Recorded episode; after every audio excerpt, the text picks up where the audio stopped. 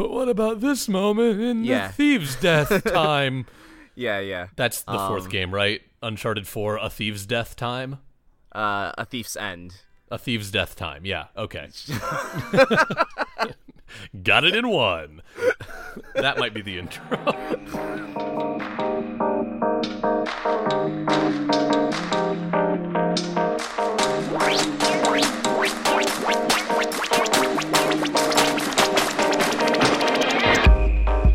Everybody, and welcome to Backstage Gaming, dramatic takes on your favorite games. I'm Chris. Dylan, as always. And this is an exciting episode because this is the first episode that we're recording after we release episode one. Uh, I mentioned in like our little coda thing at the beginning of last episode that we recorded a little bit of a backlog to cover some life events.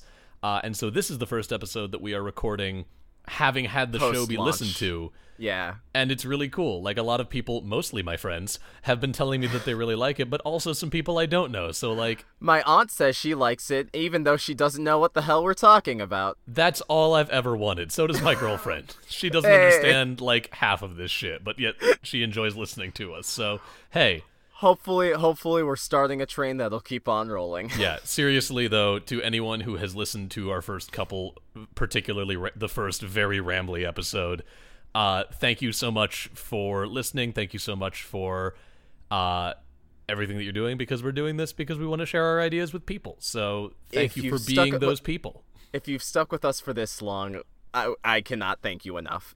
yeah. Um, so Dylan, I'm very excited to tell you that ne- as of next week, I'm pretty sure that this show will be Backstage Gaming, hosted by Dylan and Chance the Rapper. oh yes, tell me about this story. So it's.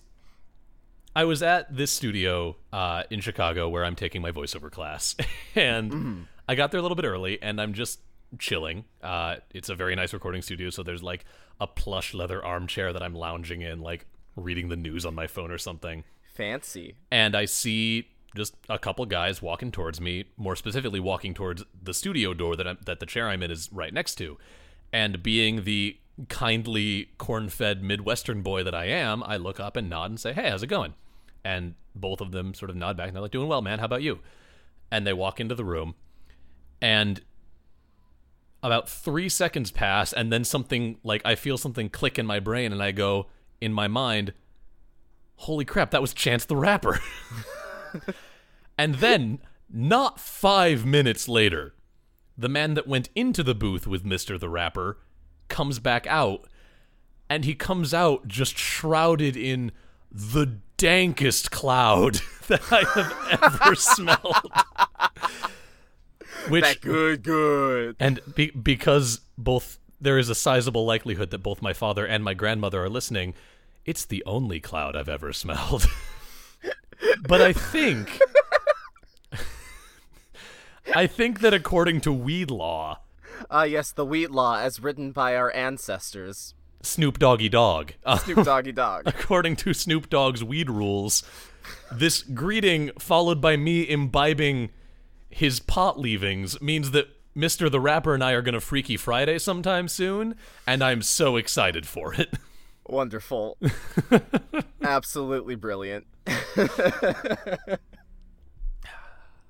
so Water drinking audio. Oh yeah, got got that little water sippy sip on on mic. Yeah, Also, because I am a uh, consummate professional who cares deeply about audio quality, I had a big bowl of ice cream right before we started recording. So if you hear my if you hear my words trail off into a death rattle at any point, now you know why. Like I was gonna drink milk for dinner, like as as my beverage of choice this dinner, and I was like, no, I shouldn't do that because I care. but here you go eating ice cream. Okay, Like not 30 minutes ago. Chris, what am I supposed to drink with my cornbread? Water like a savage? that's what I drink. Oh, this episode is off to a flying start. I love it. Tell me, you said you had election day stories off off Um, mic. like they're they're nothing major. Uh, the the first major thing, major. Uh, the first thing that happened was you know as I'm driving to cast my vote, uh, it's it's just been a generally windy day. So like trees were falling over. It felt like there was a block at every road, and I was just like, wow. the opposing team, I'm not going to say who because I don't know. I don't want to alienate our the GOP. Sorry. the GOP must really know how to control the weather. Welcome to Backstage Gaming, a political podcast. Uh, stop it.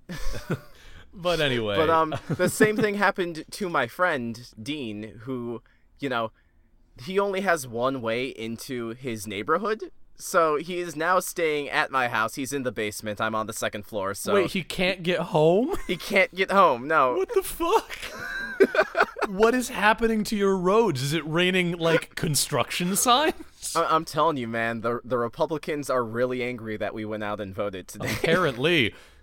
We'll show those youths. We'll quarantine their homes. also, to date this podcast, yes, this is this was recorded on election day. Yep, now you know exactly when temporally we are. Um, but it is still pre-results, so if you, if we sound really anxious, I'm burying it under this enthusiasm. Um, but this is a video game podcast. We talk about games and we talk about theater because we're actors and we sort of compare and contrast. And we have our topic today is literally a text message I sent Dylan in all caps at like 11 o'clock at night. I just texted him all caps episode idea Uncharted the musical. so that's what we're doing because And naturally, I just said yes in all caps because yeah, you Uh, you take it away. Yeah, to to sort of fill you in on why I had this fever dream, um, I was thinking about musical theater for some reason. Uh, full disclaimer: I am not really a musical theater actor. Like I've done some musical theater, but I also talk way down here, and my voice doesn't go all that much higher than this, and so not really a lot of roles for me. But I like musicals and I like thinking about them, and I was thinking about the way that they do pacing, and I had the realization that a musical number in a good piece of musical theater fills roughly the same storytelling purpose as a good set piece in a game or in a film for that matter.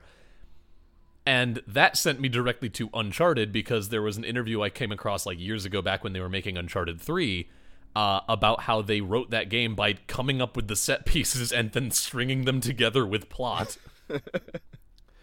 um, For better or worse, as Yeah. we'll try to get into. Uh, so we got we've got a little bit of uh, homework to do, a little bit of our sort of breakdown stuff. I figured to start, Dylan, why don't you tell us a little bit about the Uncharted series for us uninitiated? right. Um. So this is for my aunt who doesn't know what a video game is. Um. Is that one of those arcade cabinets? What with the rolling ball? The Nintendo, you say? I love you, Aunt Judy. but uh, so anyway, the Uncharted. It was a trilogy. Now it's a, a cycle. Is that what four games are? The Uncharted series is a. They're they're kind of video game Indiana Jones. Uh, so you play as. He's not an archaeologist for all intents and purposes. He is a grave robber, but um, you play as debonair adventurer. We'll go with that. Uh, Nathan Drake, who is this very charming, charismatic person, and as he is looking for these great treasures, the the first game was about the hidden treasure of Sir Nathan Drake, uh, N- Sir Francis Drake. Okay, so he Nathan Drake is the descendant of Sir Francis Drake, so he is on a quest to find Sir Francis Drake's hidden treasure.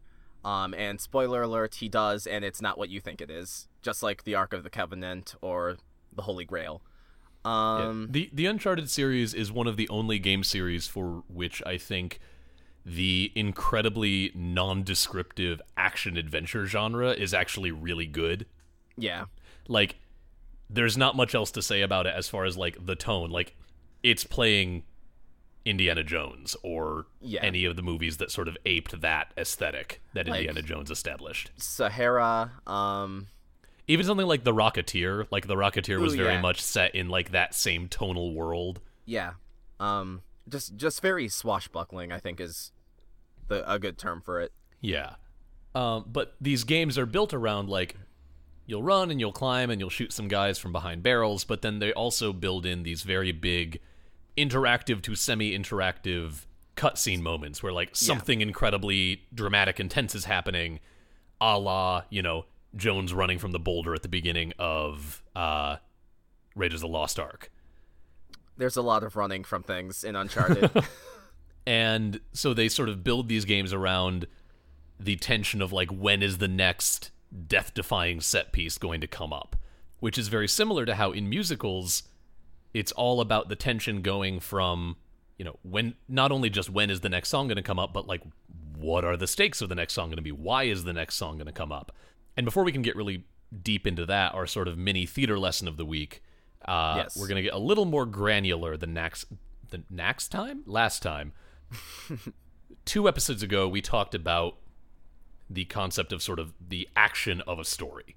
Uh, to flash back to that good example we came up with for God of War 2018, you could say that the action of that game's story is Kratos tries to lay his wife to rest, or Kratos tries to fulfill his wife's last wishes. Like, that is what all of the action, all of the things that Kratos is doing comes back to, is his desire to, like, I gotta scatter my wife's ashes where she said she wanted them scattered. And so a good story from a character's point of view is always going to come back to like there's something concrete that the character is trying to do. But frequently that is not like the immediate thing. We have to take it sort of one level more granular. So if the big picture is what you're trying to do the whole time, then you take it down to individual scenes, or I guess in games, typically we might say like individual encounters, and you have to come up with like, all right, what am I doing right now that is in service of getting the big thing that I want? And this is what right. There's a lot of different terms for it because there's a lot of different people that teach acting. Uh, Dylan and I came from a school that referred to it as your objective Yes. your objective in a scene. You'll frequently hear, if you ever have watched or consumed media, you will probably have heard like an actor playing an actor say, "But what's my motivation?" That's what he's talking about, essentially. Except what am I after useful. in this scene? Why am I saying the things I say? Why am I doing the things you're having me do? What is the logic behind all of this? Exactly. And so then when you take the step back and you put all of those different moment to moment scene objectives together, they all make sense leading one one into another and they all are clearly related to that big goal, but that big goal isn't always obviously useful in a scene. To use our God of War example, like there's a moment when Kratos and his son are trapped in a mine and they need to get an elevator to start working. And like, yes, their goal is still to go and scatter the ashes, but that's not particularly useful at that moment, so their scene objective would be figure out how to get the elevator to work. I'm sorry, I just had the the mental image of Kratos like wailing on Baldur and being like, "I need to scatter my wife." you bastard. Uh, but there's a lot more that can be said about objectives, and I'm sure that we will say that in other scenes. Uh, we've got a couple different episodes in the works where we're going to do some like pretty nitty gritty scene analysis, which I'm very excited for. I'm very Um, excited for that. I need to start playing it. but the other side of this uh, of the coin that we want to talk about today is uh, there are a couple of more of those like component building blocks of storytelling that go all the way back to my main man Aristotle. Um, and that's this I wasn't expecting that. There is a concept uh, that is referred to as the recognition and the reversal. And this is, in the simplest terms that I can think of to come up with it, your recognition is the moment that you realize that you either have gotten or will not get your objective. So, in classic example that everyone has seen, I hope, Star Wars Episode 5. The scene in Cloud City when Darth Vader is talking to Luke and he said, Luke, I am your father, join me, blah, blah, blah. Luke has. He goes there with an, with an objective. His objective is to rescue Han and slash or kill Vader, like fight Vader. He has a moment of recognition when Vader reveals that he is his father. This is a new piece of information that Luke did not have before that changes everything about what he's trying to do. yes. This is immediately followed by his reversal. He came there with his goal being fight Vader. He learns this thing, he, has his recognition, and his objective changes. The reversal being this moment where something important is revealed to the character and what they want changes. And typically, that change stays within that sort of broad action of the play. It's going to stay consistent with that, but you're getting a different moment to moment thing that you need to do. So any story, you're going to have these moments of a character learning something new and that thing changing what they're after. Uh, and these are typically very big story beats. Like there are going to be a lot of little tiny recognitions and reversals scattered throughout a story, but typically climaxes of stories and big uh, plot twists and changes in direction for stories are going to hinge on these kinds of structures. Right. There, Um, there's typically a re- recognition reversal before intermission. Um, maybe not reversal, but like there, there's a huge plot twist that will shake everything up before intermission, and then there will be another one before the end of the play. Yeah. In if we're talking more about like screen structure, typically mm-hmm. you'll get one like you'll get a big one at the act 1 break where like the actual action of the story takes off. You'll usually get another one around the midpoint or like what's it called like the cave if you're using Campbell's model. Where Yeah, like I- the, I the hero really- is at their darkest moment and then you'll get another one at like the climax when things resolve. So like Yeah. you can look for them in lots of stories and you'll find them there. What's interesting about musicals, and one of the things that I both think is very interesting and also for me and the way that I like to act very unappealing. Mm. A good musical puts the recognition and reversal in the songs. And that is a really cool, but also for me, because that is the moment that I most enjoy, like the act of parsing apart as an actor like that's one of the reasons that I'm not as into musicals, though I also know some people for like that is why they love them. It's Right. A lot of this kind of stuff comes down to taste. Not all musicals do this. Uh, we're right now not really talking about opera because in opera everything is sung, and also I know very little about opera. Um, Yeah, could not help you there. yeah. Nor are we really talking about like operettas. Think things like Phantom of the Opera or like uh, Hamilton. Technically, like it's a raparetta. That's not a word. That sounded really dumb. It is now. Parappa the No. raparetta. Oh my god, that's I, is that our next episode?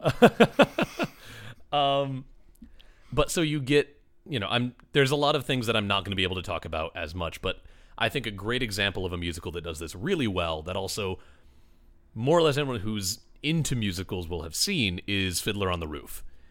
It's also enough of a cultural touchstone that I feel like I can probably talk about it and keep most of you with me if you haven't seen it. Um, Fiddler has these really cool conceits wherein particularly like the first act of the play is all about Tevye, the main character, and his daughters, and his daughters finding love in places that fall outside of sort of the traditional model of this community, this Jewish community in Russia.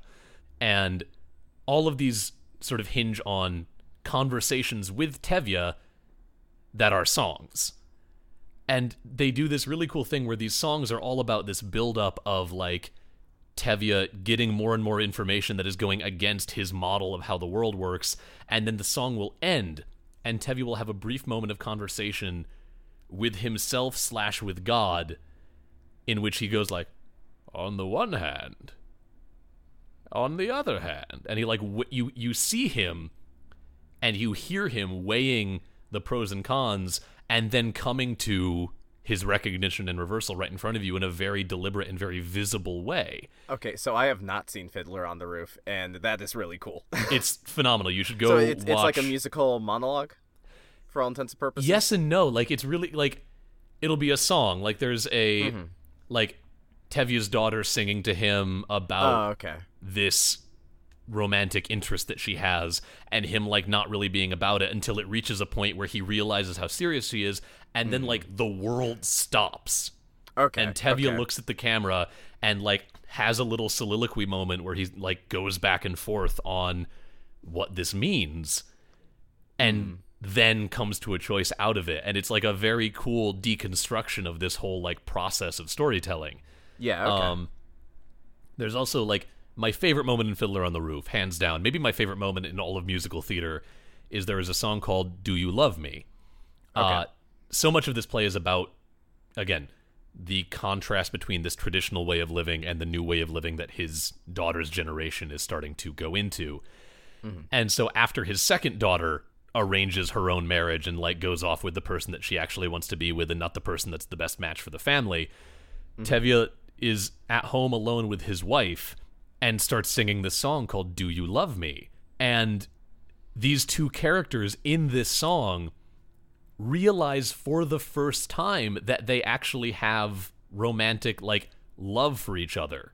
You know, they they say in the song several times that they've been married for 25 years and this is the first conversation about love that they ever have. And in this song you see that recognition and that reversal take place. And it's like an incredible moment of theater. And like and honestly like just go look up on YouTube do you love me? Because it is a really profound piece of musical theater that I think is really cool. And I haven't ever really seen anything else pull it off quite that well. But that's sort of the framework that we're talking about. This idea that in a good musical these musical set pieces, these songs are there to allow a more obvious moment of change in a character, a more obvious moment of change in the world sometimes. Um, a good example of that version is like in Hamilton, the song, what's it called? The World Turned Upside Down is the tagline, but I don't know if that's actually what it's called. It's called The Battle of Yorktown. That's what it is. I got there. Um, it's the song where, spoiler alert, I guess, for American history, the U.S. wins the Revolutionary War. And you get all of these little moments of like character change, but it's a song in which kind of the world of the play is having its own recognition and reversal. And that's also a very cool thing that they build in there. Um, but to get back to games, because we are a gaming podcast, ostensibly, Ultimately, let's let's talk about if and when Uncharted does that. If and when Okay. the Uncharted games in their set pieces are following sort of that set piece model, or if not, what they are doing and what they are accomplishing from a story point of view, because we're nerds and that's what we care about. Yes. Now, as a huge disclaimer, I want to make clear that um, Chris doesn't own a PS3 or PS4, It's true. and I have played the Uncharted games multiple times, but the last time I really touched them was back in college, which is now almost three or four years ago. so, this a lot of this is coming from memory. I did watch, I did skim through a playthrough of Uncharted 2 to brush up some of that game's points because that's my favorite one and that's the one I feel most at liberty to talk about. But I just want the audience to know anyone who is familiar with Uncharted and is like upset like why didn't they talk about that or you got this wrong. I'm sorry. Yeah. I love you. we as much as I think both of us would love this to be our full-time job, it can't be. Like if I could just like sit on my butt and play video games and like write down nerdy ideas about them to talk about into a microphone, like yes, please, but unfortunately it's not. I don't know if it'll be next week or the week after, but we are working on something a little more in depth that we are but we are both doing a replay of the game involved for. Uh that I will hopefully so be very excited. exciting. Go look up or hell buy and play the game Iconoclasts. It's super Please, cool. please, please. It is so good and super underrated. Yeah, it is a big sleeper hit. Um, it was like a passion project of one dude for seven years. It's really, really, really, really, really good, and we're gonna go really deep on it either next week or the week after, depending on how things come out. So, I guess the first thing I kind of was thinking of when I was going through Uncharted 2 is the idea of an opening number. Um, which Okay. From my understanding, um, an opening number is, is kind of like a welcome to our world. This is the style of the music that we are playing. This is a taste of everything that's to come. We have Yeah. a little bit of a, a roll call for the upcoming cast members, not necessarily for every musical.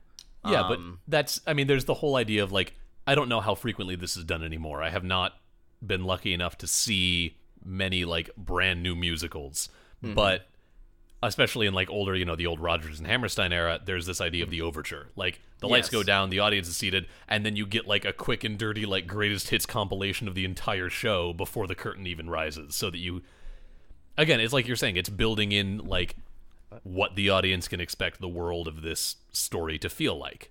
and the reason why I was thinking of this was um like about half a year ago I saw Aladdin uh in uh, Cleveland's Playhouse Square, uh, Playhouse Theater rather, and you know when they when they were doing Arabian Nights, uh, all of the cast was there. They all had like their little song and dance. Um, you know everyone waves at the audience. It's great. It's wonderful. I'm watching Aladdin. Uh, How is that musical, by the way? I've been really meaning to see it. it's pretty good. I think it has, you know, it has the problems that we were talking about that we feel with some musicals where it's kind of like oh, now we're having an obligatory song now. Yeah. Um, but like you know, that being said, I didn't go to see Disney's Aladdin for uh, the pacing. I grew up with Aladdin. I love Aladdin. Like I love the bombast of the music. It's one of my favorite Disney soundtracks. It's really um, good. You know, I was seeing it for that and like the costumes, all of that. Like great, great lighting, the the magic carpet, a whole new world scene. Really good. I, I, I feel like they must have rigged some sort of machine under the catwalk because I, I don't know how they did it. Looks really cool. Um, good show. Good show. The opening scene is in Uncharted 2 at least is Nathan Drake wakes up. He is bleeding profusely from his stomach and he is on a train that is hanging off the side of a mountain. and that is the first set piece. Uh, this is to contrast with the first Uncharted, which kind of starts like rather mundanely.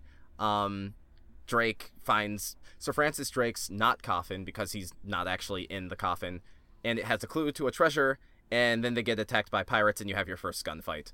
Um, Uncharted 2, on the other hand, starts out with like you climbing up this train as it is actively about to fall off this cliff, and you like as you learn more controls, Drake is his adrenaline starting to kick in more and more, and it, it's a really intense tone setter for the rest of the game.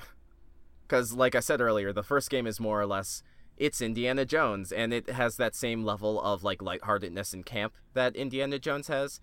But the second game is kind of more like a, you know, Nathan Drake's kind of like a, he's a criminal, guys. He's like a grave robber and shit. And he murders like, a lot of people. He, you know, he he's not a savory character, so we are going to put him in unsavory conditions.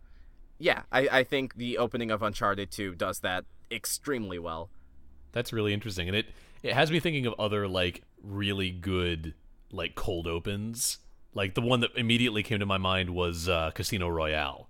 Mm. Like Casino Royale maybe has the best cold open of any James Bond movie.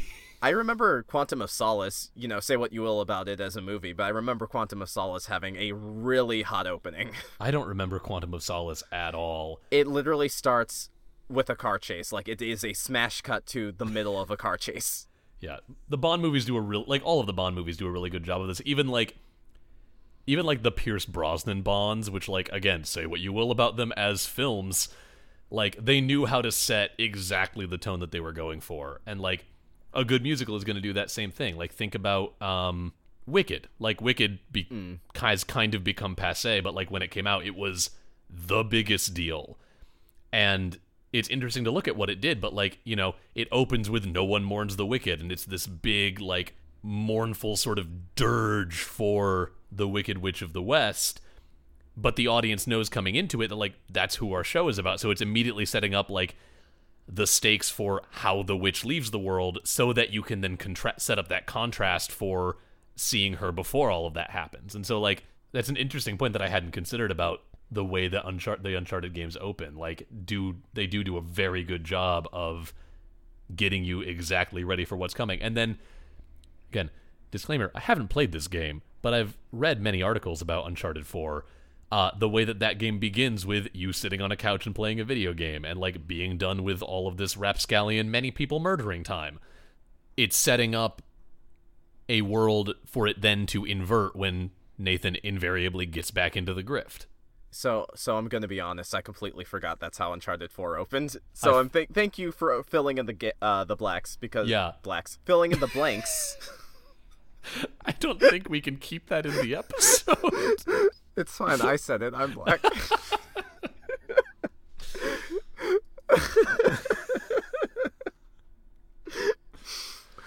filling in the blanks and uh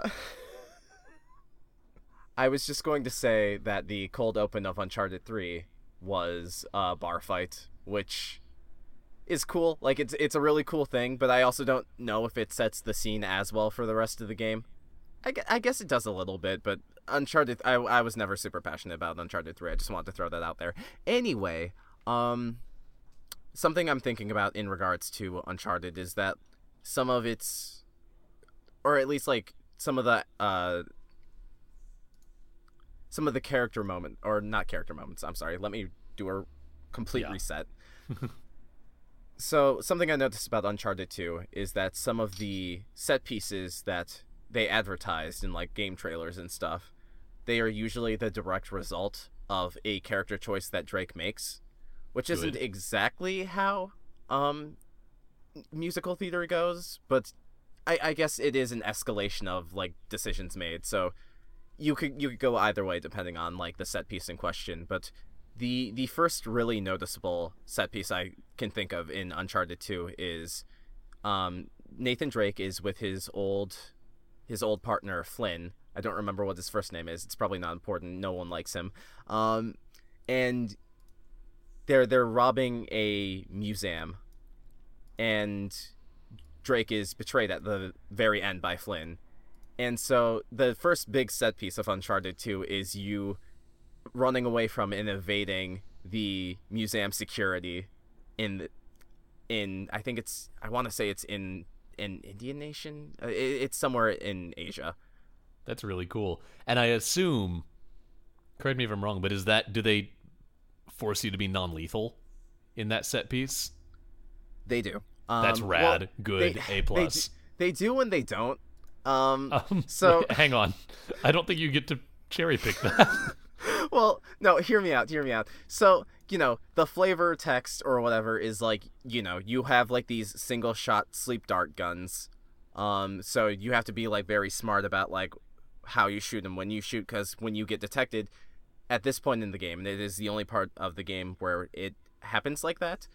Um, if you're caught, then you uh, it's it's an instant like reset to whatever your last checkpoint is.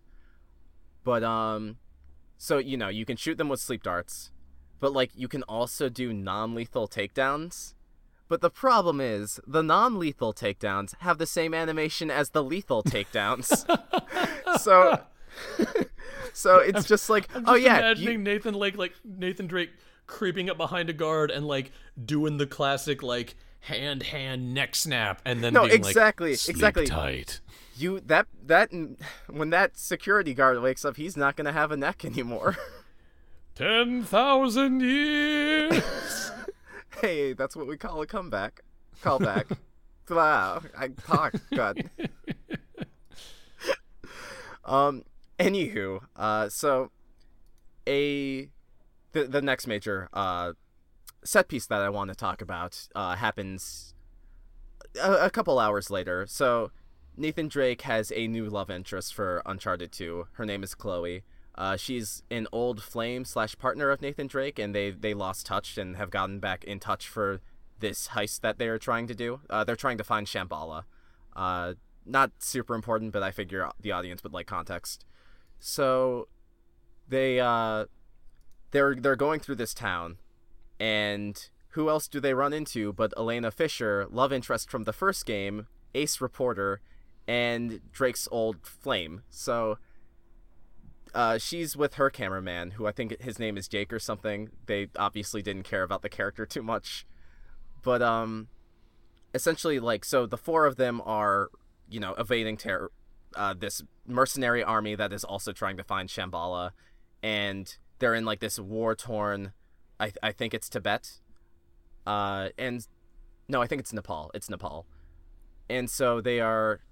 It eventually escalates to uh, Elena's cameraman getting shot, and so Chloe's you know Chloe being a grave robber and a thief and not very scrupulous is like we get we got to get out of here like leave him behind and Elena's like you can't just leave him and so Drake has to make the moral decision of do I take this dying man or do I save myself like you know a professional would.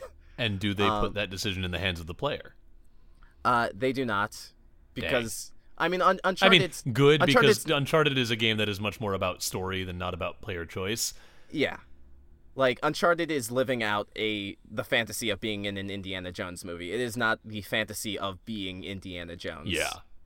Um, so in that way, it's it's a lot like being an actor. You are you are following the script, and so uh, naturally Drake takes this man, and so the this is like the first like big set piece they advertised after the train hanging off the mountain, where you are, you know, you are making your way through this war torn city, and mercenaries are shooting at you at like every corner, and you have this dying cameraman under your other arm, so you are limited to a sidearm. Uh, I think it's like a nine millimeter pistol or whatever, and that I, I don't really have like a whole lot to elaborate on that, but it, it's kind of in- this interesting look on like this is the decision he made, like, and now we are going to build on it and expand that until the eventual consequence happens, which is they get caught by the mercenaries. Um, Jeff gets shot, and Chloe, yes, Chloe, uh, to save her own skin, and also technically to save theirs, uh, pretends like she tracked them down and is working for the mercenaries. She's she's kind of a double agent. Gotcha. That's an interesting example because I think that that does sort of fit into the sort of model that we built out of, you know, our our flimsy theater scaffolding uh, of like this set piece is a moment of recognition and reversal for Drake. He is faced with a choice. He has to make a choice, and that choice is a change of course for him compared to what he has been up to that point in the story. This is a man who kills a lot of people. And like, like the story it has become it has become like a very famous in joke that like a lot of people like to say ludonarrative dissonance when referring to Uncharted because you play as this suave debonair like everyman who also has a body count at the end of every game of like a thousand, maybe more. Yep. Uh to define very quickly, ludonarrative dissonance is a term used to describe the phenomenon of the things that a game asks you to do as a player being in contrast with what the game is trying to say or the story the game is trying to tell. Uh, and like, I don't necessarily think it is that much of a dissonance when you are playing an action movie, but I, Yeah. I get where people are coming from. yeah, I I think that a lot of times that term is thrown around willy nilly a little bit. Yeah. Yeah. Um. In fact, I now that I'm saying this, I want to do an episode about that regarding one of the first games that it was brought to bear on, which is Bioshock. But that is neither here nor there. Okay, cool. Um. Yeah, uh, the the next big set piece is, you know, it, it's hard to say the next big set piece because in Uncharted 2, like every 30, 45 minutes, there's a big set piece. But I, I'm more or less going off of what Naughty Dog advertised, what people remember from this game, Yeah. things that I think are very distinct character moments for Drake. So Drake is going through the city with Elena now, reporter girl, to remind people. I I don't know. I feel obligated to do that. Um, and so, you know, they're trying to just get out of the city. But Drake is like, no, we have to rescue Chloe, and Elena's like, why? Because you know, she, uh, as far as she's concerned, Chloe pulled out a gun on them and is now working for the other team. Fair question for Chlo- for uh, for Elena. Yeah, but but Drake knows that like she's kind of playing both sides, and you know is hoping that ultimately she is loyal to him. But like, you know, uh, among thieves, honor among thieves. There is no honor among thieves. That's why the subtitle for Uncharted Two is Among Thieves. That's the tagline. Yeah, I know. It's, it's cool. I love you all. So, the ne- this whole this all culminates in what is the most famous part of Uncharted 2 is the train sequence. So the beginning is in in media res, um, the the beginning with Drake waking up unconscious on the train off the mountain is in in media res in opening, and so by the time we actually get to the train, the reason it's he's doing that is because Drake is like, Chloe's on that train. I know that like eventually she'll get caught. I have to save her. And so the train is very famous because not only is it a a high point for the story, but it is also a technical marvel where like it at, I remember at the time it was one of the most technically impressive things done in gaming. Uh, just to have like Drake the way Drake's physics work on the train, how it affects his jumps, uh, various things. Oh, like they like that. they built a whole like unique physics engine that was capable of like I don't know the spe- accounting for or like I guess neither of us are game designers. We can't really know what they built, but like it it Yeah. accounts for like momentum and such with the train. Yeah, That's yeah. really cool. I love that. and it is just so Uncharted's divided into chapters, and I want to say three of them are just on the train. Um, and you know you are on this train, and it's it's like looping um it's looping terrain but like once you like pass a certain threshold on the train the terrain changes so you start out in this jungle and then you get to a tunnel and then once you're out of the tunnel uh i think you're over a lake and like stuff like that and it just keeps building and building until you reach the climax of this train level and you are fighting this heavily armored dude with a gatling gun or maybe it was a shotgun but who cares? Like it, it is crazy and you're at the top of the mountain and chloe is in the next cart and you just gotta fight through it and eventually you you manage to power through. You as a player are probably super exhausted at this point. It is literally the final song at the end of Act One for a musical theater, uh, for a for a musical. I should just leave it at that. And you finally get to Chloe, and she pulls a gun on you, and says you shouldn't have come here. and shoots you in the stomach. She doesn't. I don't think Oh. she shoots you in the stomach, but Flynn does. Gotcha. Um, and so you know she's trying to play both sides. She's trying to make it act like she's loyal to the mercenaries, but Flynn shoots you. You're unconscious, and eventually, like you, I don't remember how exactly it happens, but you wake up right where we established, and for all intents and purposes, that is kind of where Act Two would pick up, were this a musical. Yeah, that's and that's a really common thing is like you you want this like big build of suspense and tension and rising action and in musical theater that's usually accomplished through like the fi- the closing act 1 song in a lot of musicals will like draw from all of the songs you've heard up to this point and put them in a new context to like raise the stakes to the point where it's like I can't go to intermission what if the show starts while I'm still peeing I, I like that your Foghorn inner- Leghorns at this theatrical production. Yeah, I was about to say I like that your inner theater goer is a Southern grandma. Heavens to Mugget. Wait, that's a different. that's that's uh your inner old sweet southern lady is snagglepuss apparently I mean, if the shoe fits. Uh, but yeah, there's a lot of cool things that the Uncharted games do with their set pieces, and also with like varying the lengths of them. Like you said, like that is a set piece that lasts for forever, whereas like the one at the beginning, you know, kind of quick sets the tone and then gets out of the way so that you can bring that action back down. Uh, Yeah.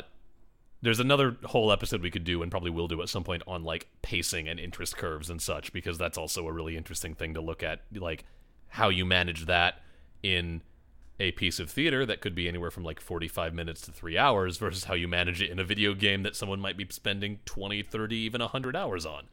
Um yep uh, i i will just say uh just to just to get it out there after the train there's like i think one quick action set piece where like you know it, it, it kind of glosses through the quote unquote opening number where Drake Drake is climbing the train, but then after that it's kind of him it's it's a little slower, like Drake is wounded, so like the the player doesn't have to do as um challenging like feats for him. But um as he's as he's like regaining his faculties, he will start to fight more and more enemies until like there's like a tiny I want to say like like it's like it's not really a set piece, but you know, it's like a little combat section and then Drake wakes up in a Tibetan village and the reason why I wanted to get to this part is because it is extremely calm. It is like the ultimate like you can breathe now. Um, Drake Drake wakes up in a completely peaceful Tibetan village. The only thing he has to do is follow this man to a house on the other side of the village, and I think it is one of the a lot of people who play video games like to criticize like walking simulators where you're not really doing anything but walking and letting characters talk. That being said, I think this is one of the best uses of having a gameplay segment where you are just walking because it Yeah. is kind of it is both the it is the eye of the hurricane. Yeah, they they make you earn it. They Yeah. make you earn this moment of calm, and you know because of what game you're playing, it's only gonna last so long, and when it breaks, it's gonna be big. and like I, I can't speak for musicals too much but i know that in plays the after the explosive action at the end of act one they, they kind of ease the audience back in with act two being generally a little bit more like starting a little softer Yeah. Than where to we use, left off. To use another like to use Hamilton again because not only is it present and a lot of people have either seen it or listened through the soundtrack, it's also a really good musical. Like it is well done and hits a lot of the beats of what like I as someone who likes theater wants to see in a musical.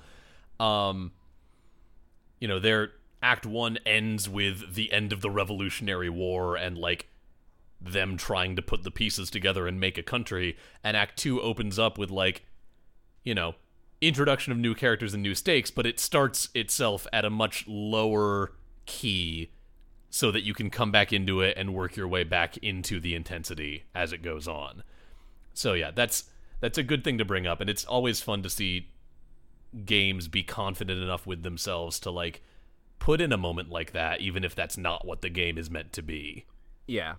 Um, and there's definitely more set pieces to talk about, but I don't think, I think they they would only like reinforce the conversation rather than progress it any further. Yeah, those So- those ones you brought up are all sort of good examples of the different ways that these sorts of like playing it out shorthands, songs, and action set pieces uh, contribute to the stories that they're telling. Um, so yeah, we won't keep you, our audience, any longer. Uh, after we talk a little bit about people we need to thank, and first and foremost among them is you, because again, we're a real podcast now, and we're out there in the world. And so, if you are listening, whether this is your first time joining us, or whether or you listened all the way from our really, really rambly episode one, thank you, thank you, thank you, thank you. Uh, we are now on iTunes, Spotify, and Stitcher. So please, whatever your listening method of choice, uh, tell people about us, share us with your friends. Uh, that is how we are going to continue to find listeners and reach more people. Uh, it would also be super, super, super cool if you would leave a review and a rating on iTunes because that will help us move up in their, their algorithm and move to maybe show up on like the front page at some point, which would be super cool and that, That would help us reach even more people. Like I, who knows if that's ever going to happen, but it can with you. Our, lis- our listeners are wizards and witches and any other magical being they identify as, and they have the power. I will have you know I am a warlock. They have the power to let us soar. So, power's in your hands, guys. Yeah. We love you. um, you. can also please feel free to visit us at our website. That is bsgpod.com. Uh, please drop by. All of our episodes are there. They're available for download directly from our site. We can also, you can read about Dylan and me. Uh, we've got some bio set up. We've got info about the people who have helped us made, make this podcast, and there's a contact form. So if you have any questions, if there's anything you want to ask us or propose for us for episode ideas, uh, feel free to reach out through there, and we will, of course, uh, credit you if we use your idea. If you would like to check out our social media, we have Facebook, Twitter, YouTube. I'm planning on setting up a Tumblr. Uh, I'll talk to that. I'll talk about that with you after the recording, Chris. But Yeah. Uh, anyway, uh, if you want to hit us up at Twitter, our uh, Twitter tag, I forget what it's called. Handle, is I think. Handle. Thank you. Our Twitter handle is Handle? at. trying to- Handle. I'm trying to. I'm, I'm trying to be professional. What is this goddamn amateur hour? oh, I can do all the voices in DBZ abridged.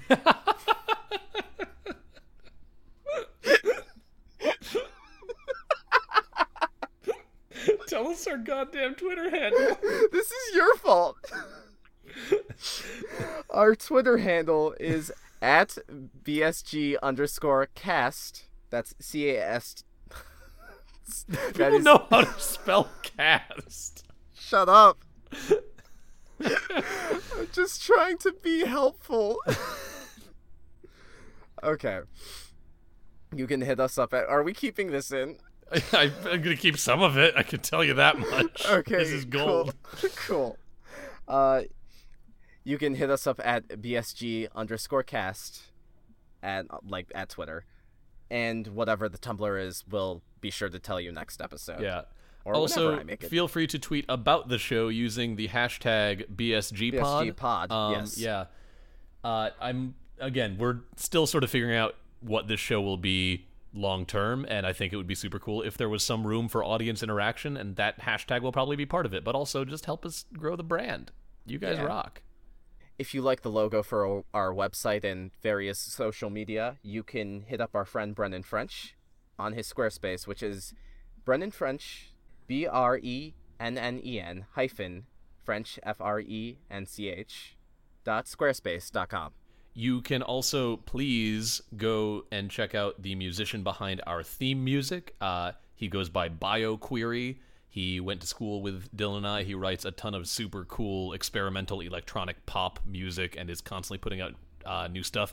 He recently released a music video, uh, which is super cool, and you can find that on YouTube if you search BioQuery. Um, but our theme song, Dot Sound Radio Volume 1 hyphen instrumentality, is all thanks to him, and you can check him out at soundcloud.com slash bioquery. That's soundcloud.com slash B I O Q U E R Y.